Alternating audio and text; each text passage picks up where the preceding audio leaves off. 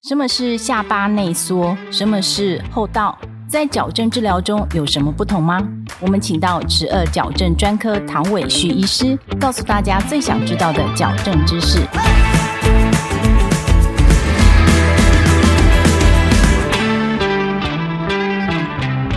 请问唐医师，下巴内缩跟后倒有什么不一样吗？简单来说的话，下巴内缩有可能就是上颚有前凸，比例上面的话，下巴有内缩或者两种都有。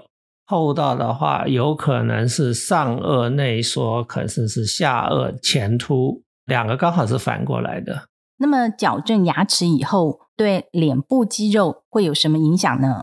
做齿颚矫正的时候，最重要我们会希望肌肉要能够自然，要能够放松。放松了之后，脸部那个脸型就会改善，皮肤的质感啊，甚至有的时候嘴唇的形状，它都会得到改善。很多的肌肉是因为它不当的使用，譬如说，它可能骨骼结构本身的问题，让它的肌肉比较发达，这个脸看起来的话变得比较方，再加上他自己本身吃东西的习惯，譬如说，美国人喜欢嚼口香糖，所以常常他的脸部的肌肉可能就会显得过度的发达。那我们在台湾，他可能遇到的问题就是，有些病人常常爱喝珍珠奶茶，那一直嚼珍珠也会让肌肉过度的使用。那如果我们可以把这些不良的习惯能够把它戒除掉的话，通常肌肉就会放松。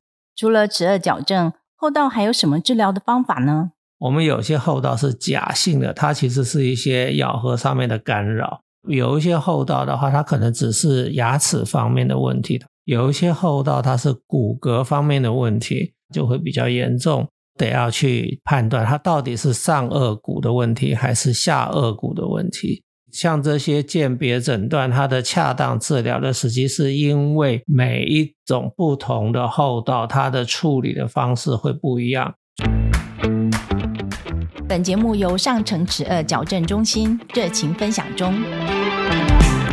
原来后道有好多种情况，不知道自己是属于哪一种。我们应该怎么治疗呢？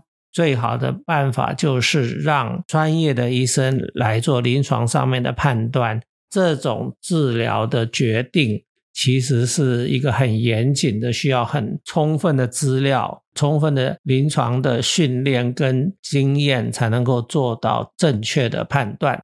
当然，有一些严重的后道，我们可能就要靠正颚手术。由齿颚矫正的医生跟口腔外科的医生两个合作，我们一起来努力把这个 case 做好。谢谢唐医师的分享。如果你喜欢我们的节目，欢迎到各大 podcast 平台给我们好评。齿颚矫正大师讲堂。我们下一集见拜拜。